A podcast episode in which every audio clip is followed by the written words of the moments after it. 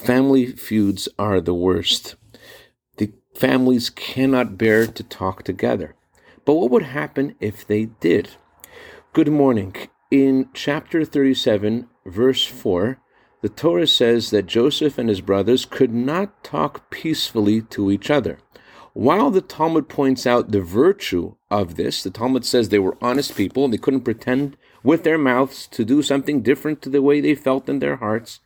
The Tiferet Yehonatan points out another layer to the conversation.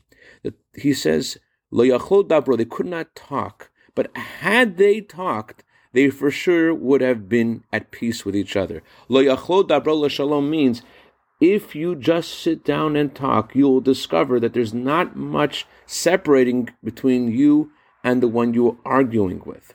And that's why Jacob, when sending Joseph to seek the welfare of his brothers, he said to him, Lech nare et Go see not just the peace of your brothers, but the perfectness of your brothers. Go see their inside. Go look at them as if they have no issues, as if there are no problems. Reb Simcha Bun Pshish says that Jacob told Joseph, Go look at your brother's inner good core, and then you guys will get along. There's not much separating between you and the one you're arguing with as long as you could sit down and talk and hear their side. I'd like dedicate a minute of Torah today to a young man who is putting on tefillin for the very first time.